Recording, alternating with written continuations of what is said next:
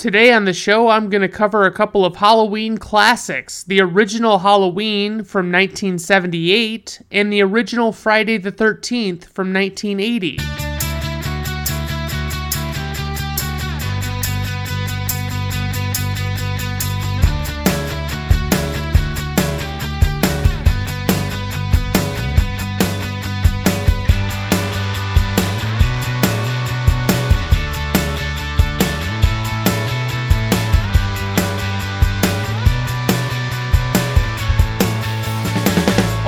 All right, everyone, welcome to Brandon at Random Reviews. I am your host, Brandon Griffiths. Thank you for tuning in. I do appreciate you stopping by. I guess today, as I mentioned, I'm going to be covering a couple of horror movies, you know, slasher type movies. Not the first slasher movies, but some of the first ones to popularize the entire subgenre. I, I do want to go into there, there's a concept that I, I think a lot of people probably aren't super familiar with, and they probably haven't heard it referred to as this by anybody. But there's an idea called the final girl, and it was a term coined by an author named Carol J. Clover in her book Men, Women, and Chainsaws Gender in the Modern Horror Film. Basically, what it says is that there's like a final girl who is typically, you know, is morally pure and she will make it through the entire movie. And once all of the the suspense has reached a boiling point she has like a final showdown with the the killer of the movie or you know what have you and she will either escape harm or she will kill the killer and live to tell the tale one way or the other. And I some some perfect examples include the Texas Chainsaw Massacre, which is just a great one honestly. Like if you just watch the first Texas Chainsaw Massacre, the original, you're in good shape. You, that's that's a solid one and it's genuinely terrifying. Halloween is obviously one. Alien with Sigourney Weaver is very solid. Friday the 13th, which I'll also be talking about on this podcast. A Nightmare on Elm Street, which is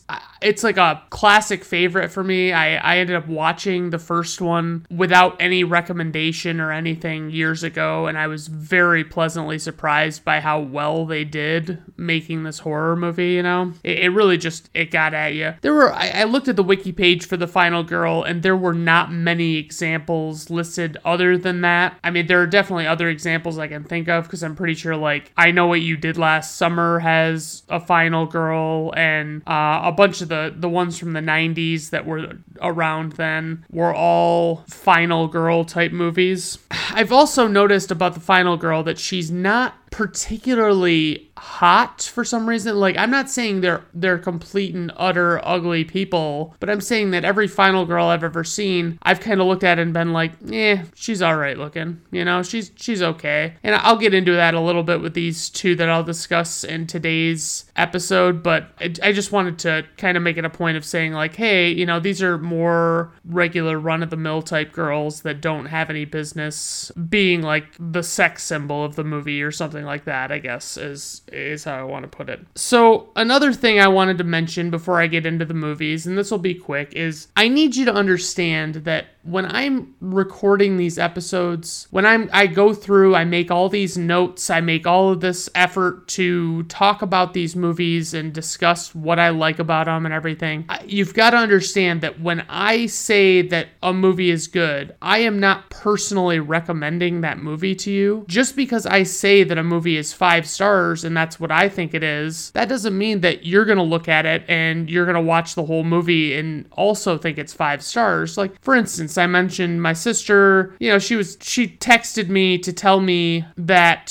Scott Pilgrim versus the World was very ungood and she didn't like it and blah blah blah. And I was just kind of like, and she likened it to Abraham Lincoln Vampire Hunter in levels of not goodness. And I'm like, well, it sounds like I just need to check out Abraham Lincoln Vampire Hunter after all, huh? And you know, like that was all I said to her because it's like it is. It's it's not. I mean, like sure, I'm telling you that I thought a movie was good, but that is not me saying, hey, you, you specifically should watch this because I said it was good. Because what pisses me off is that when people specifically ask for a suggestion for them and I like tailor my suggestion to them so that they understand that it's actually including their tastes and everything on the recommendation. They, they don't give a shit. I mean like they they don't people that do that that ask for a recommendation i give them one and they turn around and don't fucking watch the movie I, have talked about it before it's fucking it, it's not cool i mean it's like don't fucking ask me anymore you know what i mean just don't bother asking me you can listen to my podcast and and listen and hear what movies i like and see if you want to roll the dice and see if they're any good. I don't give a shit. I think do what you want. I'm just telling you that I can tell you a lot better if you ask me to personalize a recommendation, you know, eh, but it's like watch it. If I if I re- if you ask me for a recommendation and I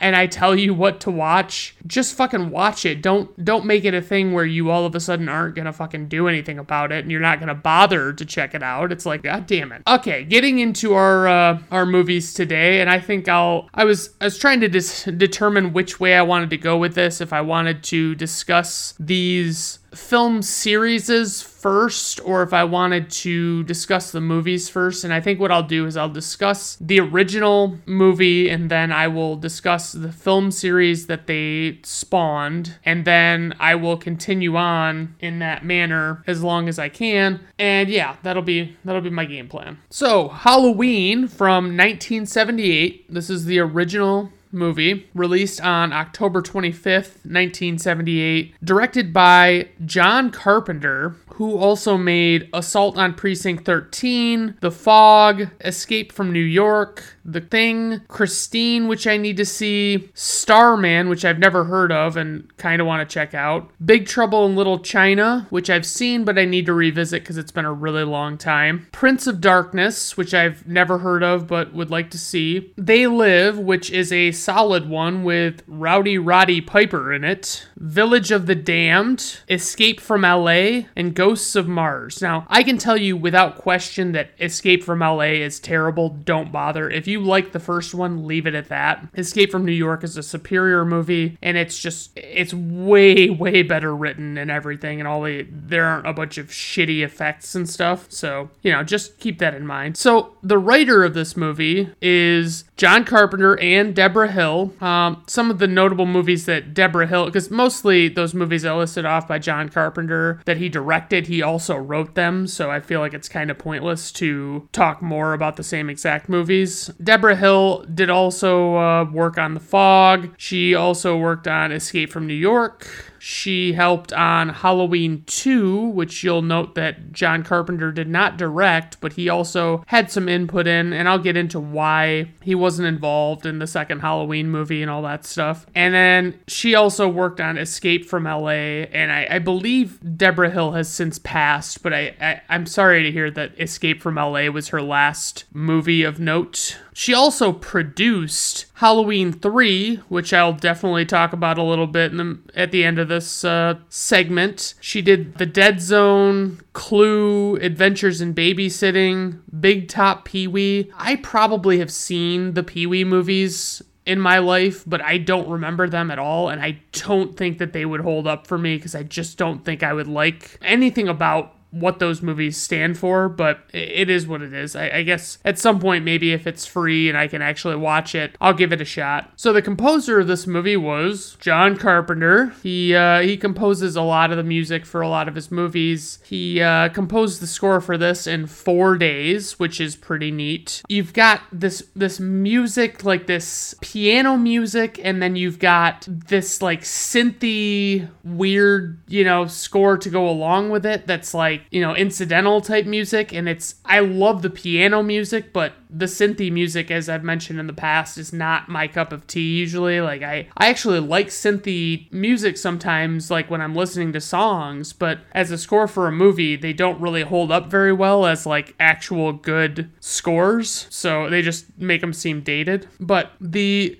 lead actress in this movie is Jamie Lee Curtis, who was unknown going into this movie when she was cast. She is the daughter of the actress uh, Janet Leigh, who starred in the movie Psycho. That did help greatly in her getting cast in this movie, and I, I've never really heard her talk about whether or not that bothers her that like she had to, you know, kind of stand on her mother's shoulders to to get the role. But I mean, I'm sure she's grateful because it gave her a career. And so Jamie Lee Curtis has played the character Laurie Strode as she does in this movie in films released in six different decades from the 1970s to the 2020s. This film in 1978, Halloween 2, 1981, Halloween H2O in 1998, Halloween Resurrection in 2002, Halloween 2018, and Halloween Kills in 2021. That's pretty fucking impressive. I mean, I'll, get into why those are all over the place and all that shit, but just, you know, to give you that that basic gist, it's it is what it is. So she's been in quite a few other movies since this movie, obviously. She was in True Lies, which is a personal favorite of mine. She was in Prom Night, Terror Train. She was in Trading Places, which stars Dan Aykroyd and Eddie Murphy. And she was in Perfect with John Travolta, which was fucking terrible. But she actually looked really nice in it. That was that was good. She was in a fish called Wanda, which I kind of never really got the appeal of, but whatever. And she was also in the movie My Girl, and I don't know if she was in any, if she was in the sequel or if she just just did the first one. I don't remember those movies at all. We have Donald Pleasence, who actually worked for, I believe it was like five days on this movie. He plays Dr. Sam Loomis, and I only honestly know him from a couple of other movies, especially you know he's in a bunch of the other Halloween movies. He plays the same character, and then he's in You Only Live Twice. He plays Ernst Stavro Blofeld, and he's like the main bad guy. And if you look at images of him from that movie, you can see where Mike Myers got the inspiration for Dr. Evil. And he was also in The Great Escape, which is a solid classic film. PJ Soles, who is she's in other bit things. She she gets totally naked in this movie, like totally. And I say that because she will not shut the fuck up about saying totally throughout this entire film, and it just aggravates me. She only says it 11 times times, but she is saying it so distinctively. You know, it's just like you can't fucking ignore it. So she plays, I believe it's Linda, and she's only been in like she's in Stripes with Bill Murray and Harold Ramis, and she was in Carrie with John Travolta and Sissy Spacek. And I mean, she's she's a, a character actress. She's not you know, she's never been like a leading lady or anything, but she's good. And, you know, she's really pretty, so that, that helps. Just one casting note there are conflicting reports about Jamie Lee Curtis's mother playing some role in her getting cast. Like, you kept hearing, you know, depending on where you were looking, they would say that John Carpenter was 100%, it was all because of Janet Leigh that Jamie Lee Curtis got cast. And then there you'd see another one where it said that, you know, he was despite her being Janet Leigh's daughter, he was still willing to cast her or something. You know what I mean? Like it, it's just kind of dumb. So I'll give you a b- basic plot synopsis, and I've actually converted over completely to just plot synopses that I can come up with on my own. I don't even give you the IMDb one anymore because I think mine are just that special. Uh, my synopsis is a six year old boy murders his sister and is committed to a sanitarium. Fifteen years later, he manages to escape and pick up where he left off all those years ago in his hometown on October 31st. Anyway, let's uh let's dive into this this cool fucking 70s slasher flick. Uh we start off, you know, and it's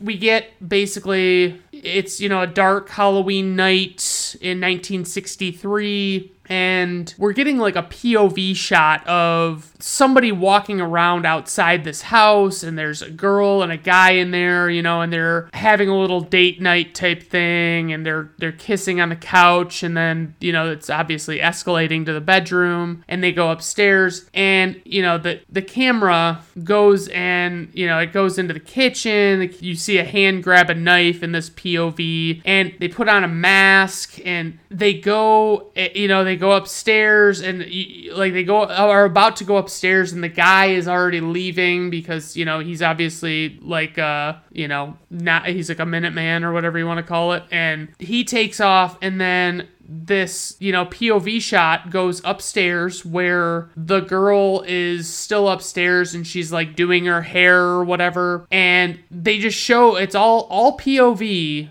from you know this has been happening like where it's like you don't know who the person is you don't know really what's going on. And then he just starts fucking stabbing his you know his victim. And he goes outside and you know he's his parents come home and it's you know it's michael myers. I, I gotta just fucking break it to you. It's michael myers that's doing this. He's killing his sister. He's the main antagonist of the movie. He is the bad guy. He is the killer of these movies and it's never in question whether or not not it's him. So Michael Myers goes downstairs. His his dad pulls his mask off, and Michael just has this blank look, and it's it's the weirdest ending to this en- intro because this intro is iconic. And I I have to admit, I watched the YouTuber Dead Meat. They did a, a kill count episode on on the Halloween, the first Halloween movie, and they did the whole series. But anyway, they he, he was talking about how it's like they sit there forever after they they see Michael comes out of this house with a fucking kitchen knife in his hand, wearing a mask, and he's got like presumably blood on him and shit. And they just stand there. They don't like run in to call the ho- the cops or they don't go and see if everyone's okay. They don't do anything. And I mean, I guess it's just it, it should have just cut out sooner because they probably you probably could have assumed that they were gonna gonna get that. But a, a fun fact that I had: the stabbing sounds that you hear when Michael is killing his sister are the sound of a watermelon being stabbed. And I, I just as soon as this is over, we we cut to Loomis is going out to see Michael Myers because he's got to take him to a trial or a hearing or whatever. And it's so great because it's such a,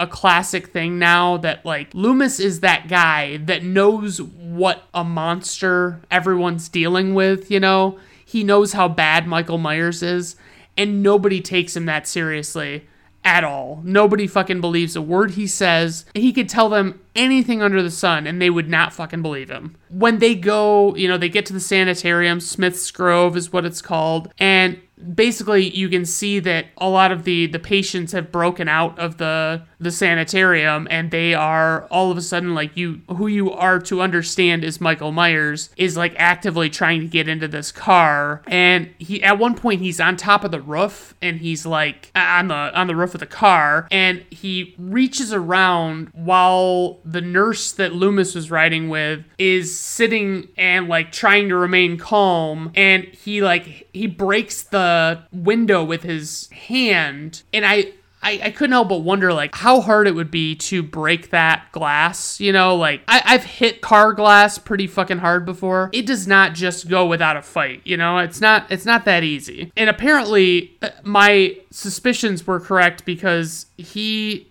whoever did the stunt or whatever apparently had a wrench adhered to their hand and was it was painted flesh color which is crazy. And apparently like if you go back and freeze frame it you can totally see the wrench but you know i didn't bother to do that you know and then after all is said and done you know it's not like anybody's in question about as far as nurse chambers she's not doubting that michael myers is a fucking psychopath so after all of this ha- has happened and it's all setting up the entire plot of the movie. We, we see Laurie for the first time, Laurie Strode, played by Jamie Lee Curtis, and she is dressed for school. I mean, I'm sure it was normal by 1978 standards to dress like this, maybe. I've never seen pictures of women dressed like this, but she's wearing these these tights that are like cream colored. Like I'm used to, you know, if it would have been like shitty nylons or if they had nylons, then I don't know what they had. But if it would have been like a darker color or more of a flesh colored, but it's like you're wearing fucking cream colored tights on your legs, it just looks weird.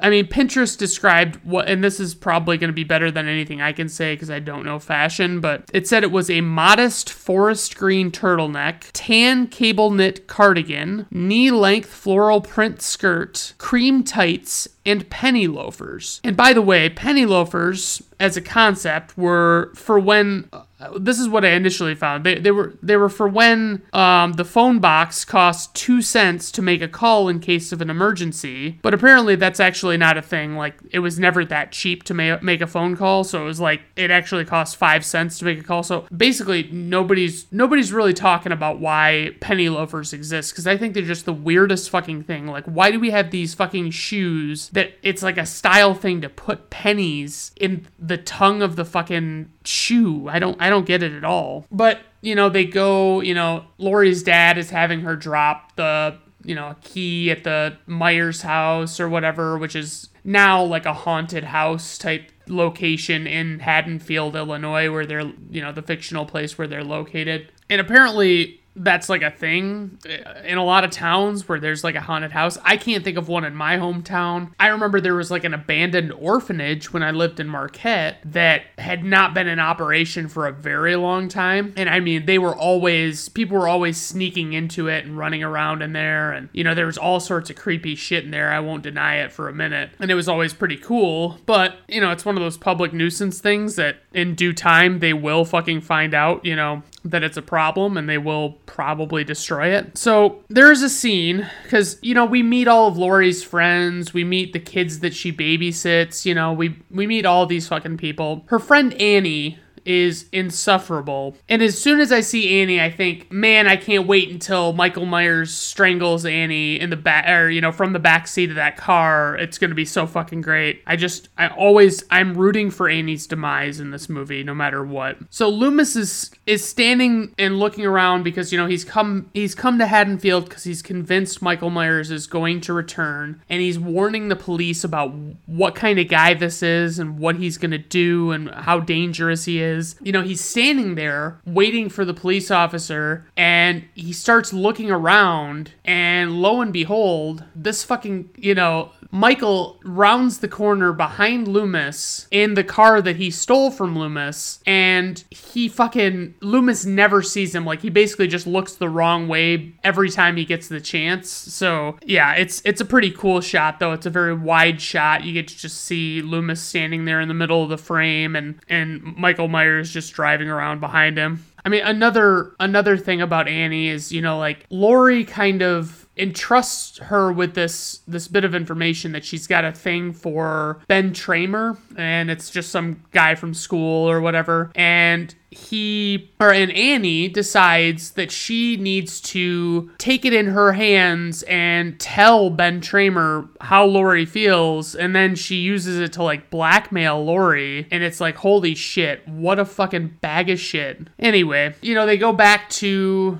Loomis and this police officer and you know Loomis is talking to him about what he's he's just basically laying the groundwork for what a psycho Michael Myers is, right? And he's trying to explain to him. And he has this quote that I cannot deny is fucking awesome. They found a dog that Michael Myers killed presumably to eat and they're talking about, you know, how horrible it is and all this stuff. And then he is explaining the backstory of Michael Myers and he says, I met this six year old child with this blank, pale, emotionless face and the blackest eyes, the devil's eyes. I spent eight years trying to reach him, and then another seven trying to keep him locked up because I realized what was living behind that boy's eyes was purely and simply evil. So it's like, yeah, you're really fucking setting the bar for Michael Myers not being a good dude. Okay. I, I, would say every time, you know, throughout this movie, we hear a lot of the the incidental scoring and the music is just I, I love the the piano music of like the theme song, but everything sounds dated to me. You know what I mean? It sounds so fucking old and not great. And I realize it's gonna sound dated because it's from 1978 and it wasn't like one of these timeless movies, but it's I don't know. I, I I have my struggles with it. Maybe today, you know, if you look at the movie through the lens of today, you'd think, God, I'd want to believe kids would react a little more to a guy acting like a fucking weirdo, you know, like following them around, hiding behind bushes, shit like that. But it's it's not very clear like what they're dealing with. Like, I mean, they're clearly pretty casual about having this creepo following them around. And I mean, like Laurie, at one point she goes back to her house and she looks over and sees Michael Myers in the by the clotheslines behind her house and he just disappears, you know? And it's like, what? Anyway, so I, I just think that they would have done. I think they would have reacted a little more in these days, but maybe not. Um, I'd like to coin the term loomising to be when you're warning people about something bad and you're being ignored because that's exactly what happens with Loomis at every fucking turn in this movie and in a lot of this film series in general. The biggest thing for me that I notice in this movie is like they don't have any major murders between when Michael kills his sister as a little boy, and then you know you go all you go 15 years ahead, and he escapes, and there is a good long time between when Michael, you know, when you see a, a death first, and then you see another death after. It's like a long fucking time. I mean, it's like half hour, 45 minutes or something. And I mean, you you keep getting, you know, you're switching between between the two storylines of like Loomis coming to town and then you come to see Laurie and her friends and what she's doing babysitting that night and all that stuff. And and you know you, you might think to yourself as Laurie is like on the phone with Annie you might think to yourself god I feel like Annie's being kind of a terrible friend. And you'd be 100% correct. That is absolutely right. Annie is a horrible friend and she is a piece of shit that Laurie should not hang out with. But I digress. I, I'm I'm always so excited when he finally you know, because he he kills Annie in the back or from the back seat of this car. Annie gets in the front and he starts strangling her, and it's very silent. There's no music, no nothing. And then she tries to like use the horn to call attention to herself, and then he just makes a quick kill of it and stabs her and but it i mean it's a fucking great kill i really like it but he like leaves her on the horn like after she dies and the horn is blaring and it's like he doesn't take her off the horn right away and i'm like what are you doing michael what what are you thinking anyway the the amount of pr- of pride that we get. So loomis is hiding outside of the myers house and he's just waiting around to see if michael will turn up there. And he tries he scares these kids away because he figures out what one of their names is and he like scares them away and then he has this look of like overwhelming pride on his face like he just did something fucking amazing by scaring some like 10 year old kid away and it is what it is. We get you know we keep seeing you know different settings different characters you know linda is pj soles' character and she is with her boyfriend bob and Bob's got glasses. They have sex for a comically short period of time, and then Bob goes down to get beer or whatever, and Michael kills him. He like holds him up against a wall and he stabs him and then he he stabs the knife into him into the wall, thus holding his entire body up with the knife pinned to the wall, and it's pretty fucking cool. I'm not gonna lie. And you know, so after this kill, Michael goes up and fucking he's gonna mess with Linda, and he's got a fucking sheet over his head, making himself look like a ghost, and he's got Bob's glasses on, and it's like I, I don't see what the fuck I mean, it, kind of adds a little element to it, but it's like he could have just as easily walked up there and fucking murdered her and made quick work of her and not wasted his time, but whatever. Yeah, I mean, so while Michael is killing Linda, she calls like she she's before Michael even starts to kill her, she calls Laurie and Laurie answers, and all of a sudden, Michael, as soon as Laurie answers, is now strangling Linda with the phone cord. Laurie says this line that's that is, "All right, Annie. First I get your famous chewing, now I get your famous squealing." And you know, obviously, it's made to sound like it's like a, a lewd sexual thing that Linda's doing, but like Laurie thinks it's Annie because she doesn't know Annie is dead yet, you know? So, it, I mean, like, it, I kept thinking when, with all these phone calls going on in this movie, because, you know, you get Annie calling Laurie, Laurie calling Annie, Paul calling Annie, you know, all of this shit, Linda calling Laurie, it's like in the cell phone age, this would not have worked at all. You know what I mean? There are way too many things going on where it's like, yeah, if you would have just fucking had a cell phone on you, you would have been fine and there would have been no problem. But it's important to note, though, at this point in the movie, with 20 minutes left, I mean literally 20 minutes left on the runtime, not just like how much actual pre credits time is left, which is probably more like 16 17 with with this amount of time left Laurie is only just now beginning to believe that there might actually be something awry with what's going on and their people might be in danger and blah blah blah. And Jamie Lee Curtis says one of the most commonly asked questions because this is when you know she's finally having a showdown with Michael Myers at the end of the movie. And she says one of the most commonly asked fan questions is why did you throw away the knife? Which might be the most reasonable question I have ever heard. And she actually does it two separate times. So it's like, I'll give you a pass on the first one because you don't realize that you're the final girl in a horror movie, but let's get real here. You, you need to fucking have your wits about you and, and keep that knife handy. There's this big long, there's a very cool chase scene, and they've established all of these locations where Michael Myers is killed leading up to this and they go finally to you know they, they show this scene where Laurie is running from Michael Myers and she's you know she's trapped in this closet. She's you know trying to figure out a way to get the best of him. And then like Loomis finally figures out that you know he figures out where Michael Myers must be. And he goes into the house where Laurie is and Michael's chasing her. And Loomis shoots him once with a with a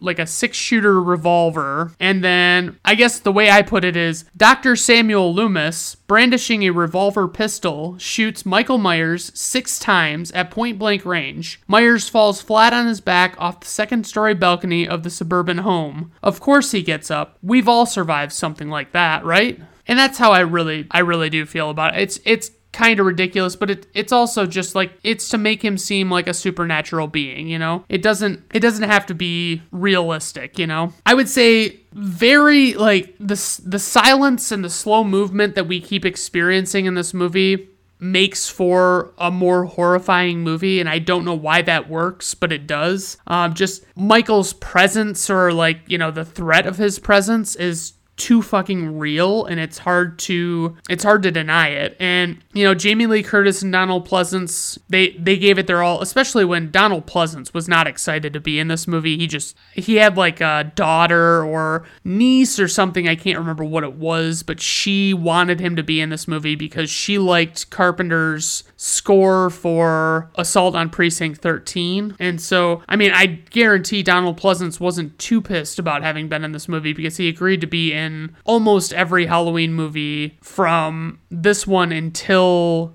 1995, which is a lot of fucking movies. I mean, the only one he wasn't in was Halloween 3, and I'll get into that. And I mean, I would say the score is great. It's it's a little dated, but I still I think if you put it under the lens of okay, I'm watching a movie from the 70s, that's fine. The runtime is perfect. 90 minutes is all we really need with these, you know, this storyline, these characters. It's very simplistic. It doesn't need to be overdone. Talking to you, Rob Zombie. My my other criticism is the score. I mean, like I I love the score, but at the same time, it some of it is cheesy, you know. And I had some some trivia that I found, you know. Carpenter agreed to direct contingent on his having creative control over this movie.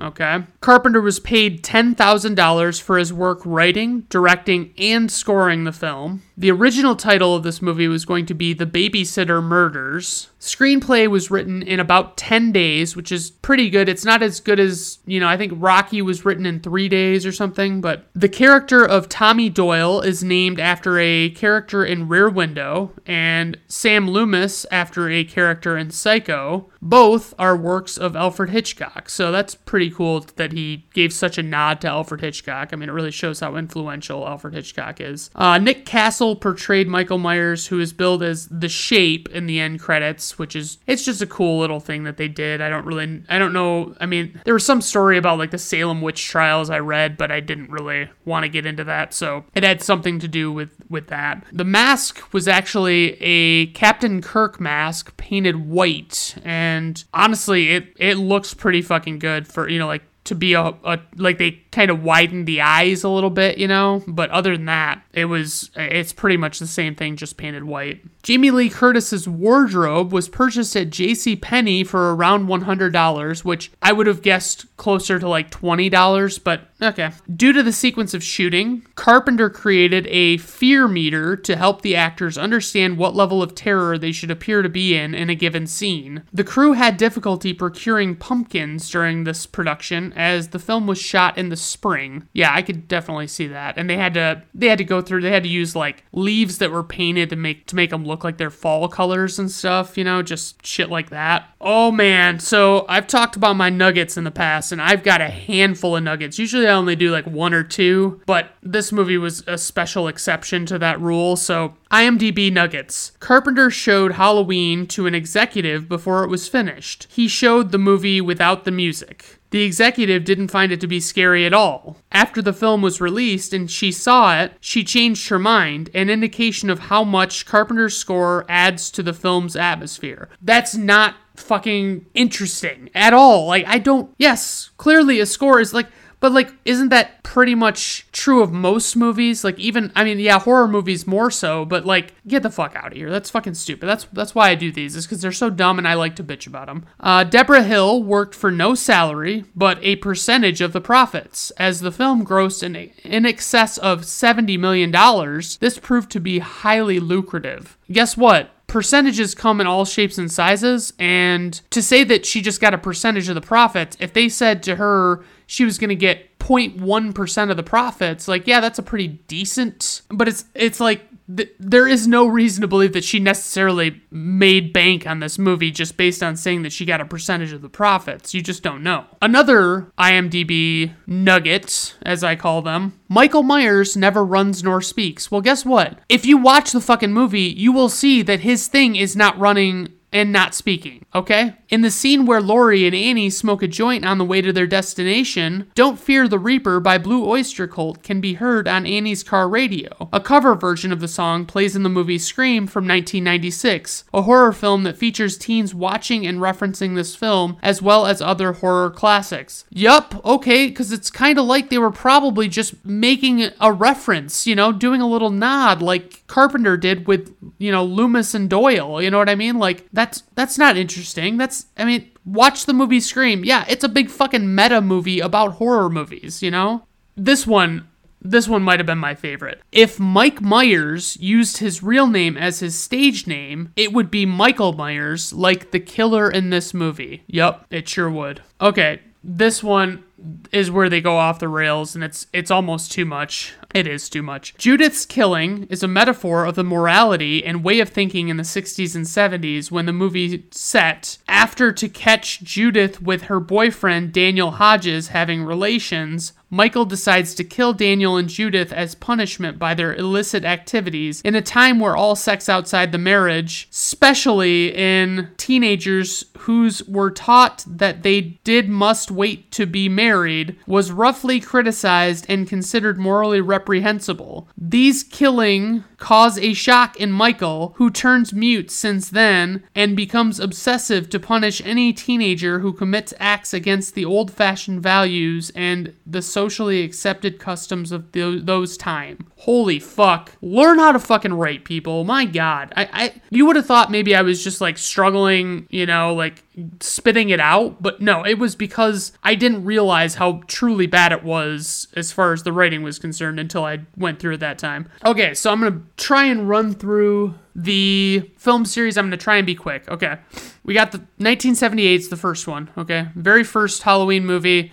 Michael Myers you know, kills his sister, goes away for 15 years, breaks out, blah, blah, blah. Okay, then there is a direct sequel called Halloween 2 with Jamie Lee Curtis in it, and it's about basically the events immediately following the events of the first movie. Okay? Halloween 3 rolls around, and it turns out that actually John Carpenter's intention with these movies was to have like an anthology series, and he goes into all of this shit about uh, you know how he was how he's to make it a different story every time and not keep the same characters and then lo and behold we get Halloween 3 Season of the Witch and it is the story about this evil mask manufacturer who is going to use these Halloween masks to take over the world like mind control or something fucking stupid. Don't ever let any kind of hipster tell you that it's a good movie. It's a very fucking bad movie and it's not even good like so bad it's good kind of movie. It's it's a terrible watch. I don't recommend it. After that, that movie was a bomb. People hated it. People wanted Michael Myers. They were fucking annoyed that he wasn't in the third one. And then they they waited all the way until I don't remember exactly when Halloween 3 came out, but they waited until 88, I think it was, to do Halloween 4, The Return of Michael Myers and you know Michael Myers escapes, blah blah blah. And then they're like, you know, you think he's dead at the end of Halloween 4 and then he survives and Halloween 5 happens and they start laying the groundwork that Michael Myers has this curse or something and it's off the wall, batshit crazy. And then you get you know, like five or six years later, you get Halloween, The Curse of Michael Myers. Okay. So these are all following this, you know, an original timeline. And, and what it is, is like Jamie Lee Curtis doesn't appear in these movies because basically in the fourth movie, they write her off as having been killed in like an accident or something. And her daughter was left behind. And her daughter is like the, probably I would say the protagonist of the movies. So like when The Curse of Michael Myers rolls around, they're really going all in on this curse for, you know, him having been cursed by a cult or something. Anyway, it was fucking terrible. Uh, the only reason to watch it would be to see Paul Rudd in his first or one of his first roles. Then this is where it all gets interesting. Okay, so Halloween Curse of Michael Myers was the sixth one, and that one did not do well. And uh, Donald Pleasence had been in all of these movies, and he actually died before they could finish shooting the sixth one and then they they decided they were going to go in another direction and they said we're going to do a movie that's going to be the seventh halloween movie but it's going to be called halloween h2o halloween 20 years later and it's going to be about laurie and we're going to wipe out all of the movies from you know starting with halloween 3 through halloween 6 are all not going to count in this continuity okay? And so it's this big story with laurie again you know dr loomis is gone all this stuff. And, you know, they make you think that Michael Myers is dead at the end of this one. And then they go to, uh, what is it? Oh, then they go, you know, to the next one and it's called Halloween Resurrection and it's got Laurie in the beginning of it. And, uh,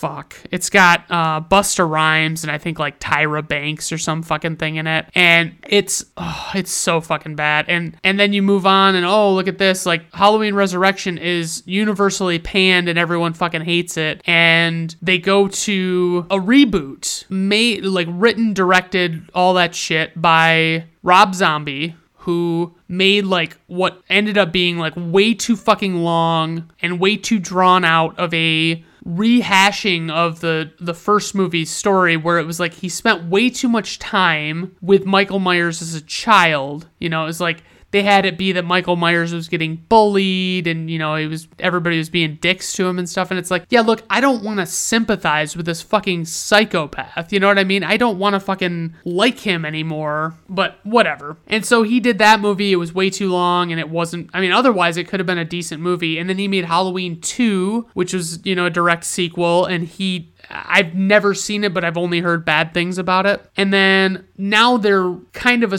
doing a soft reboot of the movie where they're wiping out all of the previous movies except for the first one. And it's like 2018 they came out with it and it's called Halloween. So it's a sequel to Halloween that's called Halloween. And then they came out with another one that's that's called Halloween Kills a few years later. And then you know they're coming out with another one this year called uh, Halloween Ends I believe. And these new ones have Laurie Strode in them. And it's I mean it's all ridiculous but it's there's a lot of confusing continuity issues with these movies. They're they're just all over the fucking place. But anyway Halloween from 1978 had a runtime of 91 minutes, a budget of 325,000, worldwide gross of 60 to 70 million, an IMDb rating of 7.7, Rotten Tomato critics score 96%, Rotten Tomato audience score 89%, personal rating 4.5 out of 5 stars. Thank you very much. And moving on to Friday the 13th from 1980. Release date was May 9th, 1980. Directed by Sean S. Cunningham,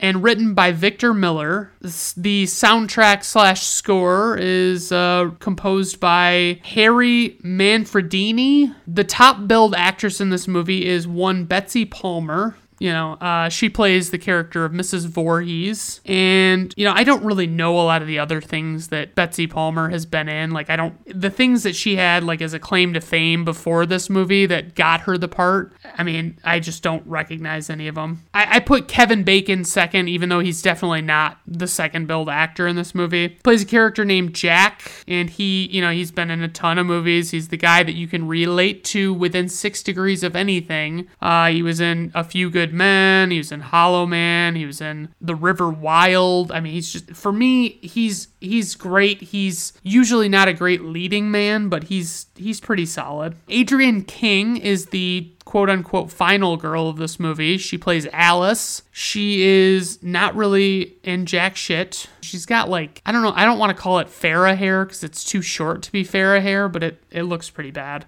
Jeannine Taylor, who I have noted here is hot. I mean, she's a bit young for me now, but like when I I remember originally watching this movie when I was like a lot younger, and I remember thinking this chick is fucking stupendous, you know. So anyway, and you know she she's in the movie only till like maybe halfway, I want to say, but Carrying on, casting notes. So they originally wanted Sally Field for the role of Alice, who is the, the final girl, but they quickly realized that they could not afford her. They used predominantly unknown actors in the cast, and, you know, I guess that's probably pretty obvious. Plot synopsis A group of counselors attempt to rejuvenate an old camp with an unpleasant past and try not to die in the process with little success. All right, let's dive into this movie. Nowadays, I can't watch Friday the 13th without being reminded of, you know, the fact that there's so much POV in the movie and you don't you know it's basically just you're seeing through the eyes of a killer what's going on and they're bearing down on who they're about to kill. And the reason they do it in this movie is because they don't want you to know who the killer is or to be able to figure it out. But they do it they mimic it in sleepaway camp to great effect. And by the way i'm probably going to do an episode this month on sleepaway camp so stay tuned for that. And i would say there's also the element of you know so you've got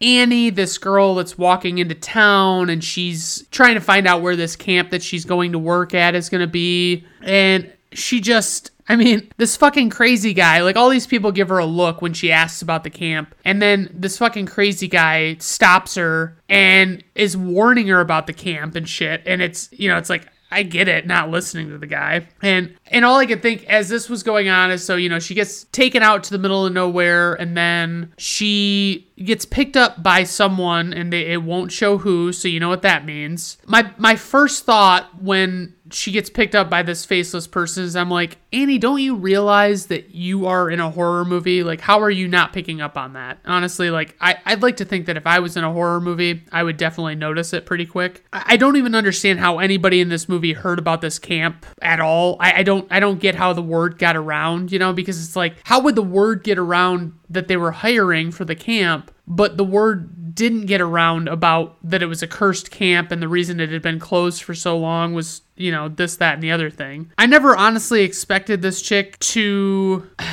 I'll be honest, like every time I kind of forget a little bit that, like, I didn't realize that, you know, like, oh, right, Annie, she she isn't the main girl. She's not like the star of this movie. She gets killed pretty fucking quickly, actually. And that's that's how it goes down, you know what I mean? So it's like it's very surprising when she gets killed, and it's it's a credit to the movie. They do a good job storytelling and not revealing that and leading you to believe something else. I would have honestly loved to get a summer job like this, like fixing up cabins and shit. And honestly, like, you know, it could, you know, aside from getting murdered, it could have been like the thrill of my life, you know? The guy that's running the camp, though, I think I would want to steer clear of if I were a woman at all because the the guy has his hair is questionable. His his hairstyle is very weird. He's got a mustache, a bandana tied around his neck, and he is shirtless and he's wearing like cut off jean shorts. It's not a good look. It does not. I mean, I, I wish I could rock it, but I I don't. I'm not in as good a shape as he was. So you know there there is that. So Annie is clearly like it's like she still hasn't died. You know, as I'm talking about it, I'm you know I'm making these notes throughout the movie, and it's like they keep flashing back between what's going on at the camp and where Annie is, and Annie is just carrying on, and this whoever she's getting a ride from is not saying jack shit to her, and she's not even bothered by it really. But I gotta say, every time they they kick in with the theme like the the score it feels so psycho-esque like it seems like it is just a carbon copy of most of the beats of the psycho theme. And that's you know that is what it is. The the gore effects I would say are pretty solid in this one. Like they, it made me think it because you know you see the two campers at the very beginning of the movie get murdered, and you don't really see much, so you kind of forget. And Annie gets killed against a tree, and she has her, sl- uh, her she has her throat slit, and it's it's pretty gruesome. I'm not gonna lie, I like it. It's it's pretty solid and as you know you see i think it's alice is her name that is the main girl. You know it's like that was when i started thinking to myself that i've like never really had a, a big thing for a main girl you know? Like i feel like a lot of guys probably would but and I I feel like I normally would, but the main girls are just so generic, you know, like they're just so boring. And they they have a scene where a snake gets into one of their cabins and they kill the snake and it's very definitely a real fucking snake that they kill and it's like what did that add to this movie? You know what I mean? Like you fucking killed a snake for what? You know what I mean? I mean, I'm not pro snake, don't get me wrong, but I also think that they're living things that don't deserve to die if they're not hurting anybody. And then there there's a scene where they are like a cop comes out to the camp and this one guy is running around in like an Indian chief headdress and he's just kind of, you know, talking everybody's talking to this cop so casually and acting like it's no fucking big deal. They're fucking with his his bike, you know, they're making jokes and shit that it's like, yeah, this this guy's not in a joking mood. Like it'd be one thing if he was like coming out like just laughing about like, haha, it sucks to be you guys, have to fucking clean up this cursed camp or something. But no, he's like being dead serious. He's he's concerned because this crazy guy is on the loose and, you know, blah blah blah. I mean, there's a lot of a lot of intercourse in this movie, and I, I like to call it intercourse when I'm pretending to be like an uptight prude about stuff. The there's an effect, and I, I need to look it up because I've seen how it's done before. And they, you know, when they kill Kevin Bacon, it's like, holy shit, you know, like they poke a fucking arrow through his neck. And it's like he had just looked down under his bed and there was no one there clearly because he didn't react. And then it's like you're talking, and within the span of a couple of seconds, she would have had to fucking sneak under this stupid fucking bed. My God. Anyway, and Mar- Marcy takes an axe to the head, and of course you don't see the axe go in, but you see the axe when it is in, and it's it's a pretty solid effect. Uh, a lot of the kills are really creative but a lot of them didn't make a whole ton of sense in retrospect. Like like i mentioned you know the killer sliding under the the bed to kill Kevin Bacon didn't really make a whole lot of sense. Somehow, and, and I should uh, just be clear, Mrs. Voorhees is the killer in this movie. If you don't know that, I'm sorry. It's I tried to warn you about spoilers on the posts and stuff. But anyway, she is the killer, and she somehow at one point in this movie pins a guy to a door with arrows, and it's not clear if she stabbed them into him while holding him up, or if I'm to believe that she somehow shot him into the. I don't. I don't. Even, I don't even understand how the guy got on the door with all the arrows in him, but it is what it is. And she also threw this one girl through a window wrapped in rope for no reason. And I'm like, I don't give a shit. Betsy Palmer in this movie could not fucking do the she she could not do the, the, the throwing of that girl. There's no fucking way. Nobody's there to help her and she is chucking this fully grown woman through a fucking window. No. And my my last major note for this movie was Betsy Palmer was a good, unlikely choice for Mrs. Voorhees, but we didn't really need these close ups of her face at all. And I am not exaggerating. The close ups are jarring. And I say jarring a lot. I mean, holy shit, I cannot fucking believe that this is what's going on. My, my biggest praises of this movie would be the, the overall, the gore of the kills and, and the, the POV of the killer creating a mystery around, you know, who is causing these deaths and stuff. And I particularly I think that the the cast actually did a good job. There's nobody on in this movie And it was like not great acting, but it was not like horrible acting that it was like unwatchable. So that was good. Uh, my biggest criticism would be the fucking close ups on Betsy, Betsy Palmer. I cannot say that enough. And I would say some of the some of the kills, especially the first two kills, are so fucking chintzy and cheap. And they're you know they're at the the camp in way back when and it's like okay i mean i guess and but it, it, they just they don't they don't close close in on you know what they're actually doing in the scene and they just cut away from them they don't show much so that'd be my big and the my other criticism is the the score of the movie being so closely so similar to the psycho theme song i just i don't like it. The original title of this movie was a long night at camp blood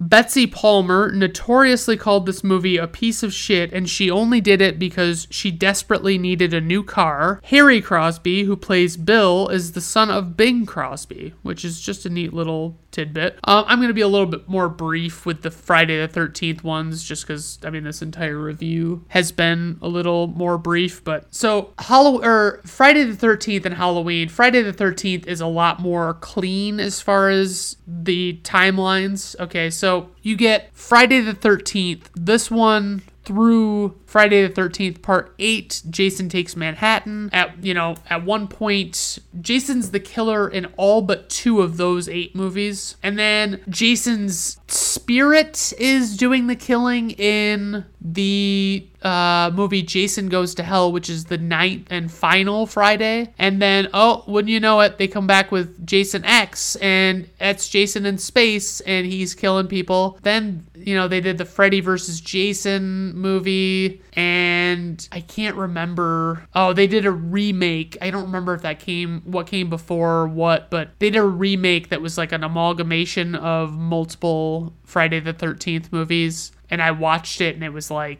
eh, I, it didn't really do much for me. But I would say, in terms of an overall, you know, just if you feel like just watching generic slasher movies, watch the Friday the 13th movies. You know, watch the first eight. They're all pretty bad by, you know, one account or another. But I mean, the Halloween movies are so all over the place. I, I can't really recommend like half of them because they're so bad. Even the best ones are still pretty terrible. So the runtime for Friday the 13th from 1980 is 95 minutes. It had a budget of $550,000. Worldwide gross was 59.8 million dollars. IMDb rating was 6.4. Rotten Tomato critics score 63%. Rotten Tomato audience score 60%. Personal rating 4 out of 5 stars. It's just it, it has a lot of uh, less than stellar moments in it that I'm just kind of I, I can take or leave, but it's it's a good casual one to just throw on if you're if you're not one of those people that gets scared easily by movies, definitely just give it a shot and, you know, check it out. All right, everyone thank you for tuning in. Obviously, let me know if you have. I get the feeling that by the time I finally release this episode, almost nobody will be listening to this uh, this podcast anymore. But I'm gonna keep chugging along because it's fun for me. So please, you know, if you are still listening, send me your requests. Send me, you know, what you think I should be doing. If you want me to change the format, I can certainly give it a shot if if it seems reasonable to me. If I like the idea. Um, all right, thanks everyone. Have a good night.